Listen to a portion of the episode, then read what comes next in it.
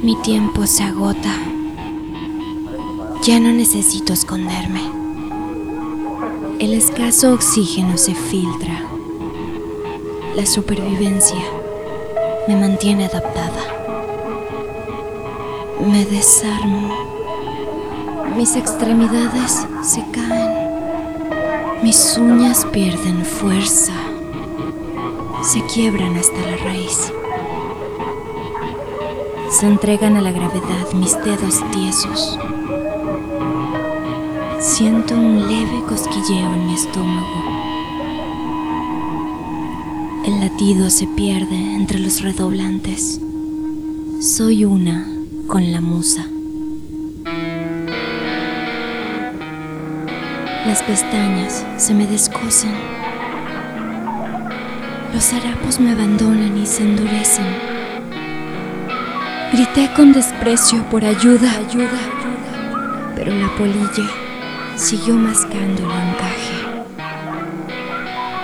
Sus alas son cada vez más traslúcidas. Reflejan los síntomas del aguacero soleado.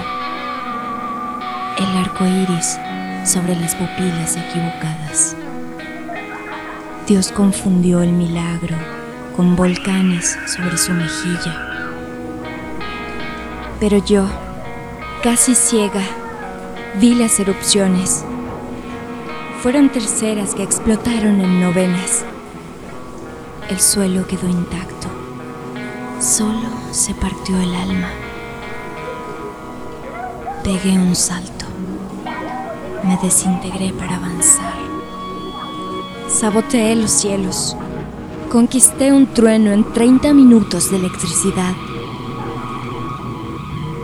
La arena siguió cayendo, aun cuando todos creían en su adiós. No sabían que el polen también tiene peso cuando cae con tanta ignorancia. Los hombros no soportaron el movimiento. Las manos ya sangrantes se deshicieron. Las muñecas nunca se balancearon para despedirse. Y finalmente el codo tuvo la culpa de su gordura.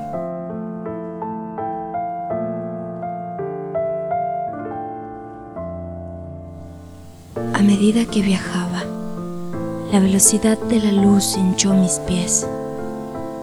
Cada salto, estrella tras estrella, se tornó en un desgaste dolorosamente predecible. El viento del vacío galáctico sopló mis cabellos como si fueran finas llamas de velas, deformadas por el espacio-tiempo hasta agotar stock. A donde quiera que fuese, los meteoritos se entrometerían, golpeando lo que quedaba de mi cuerpo. Taladraron y astillaron mis costillas.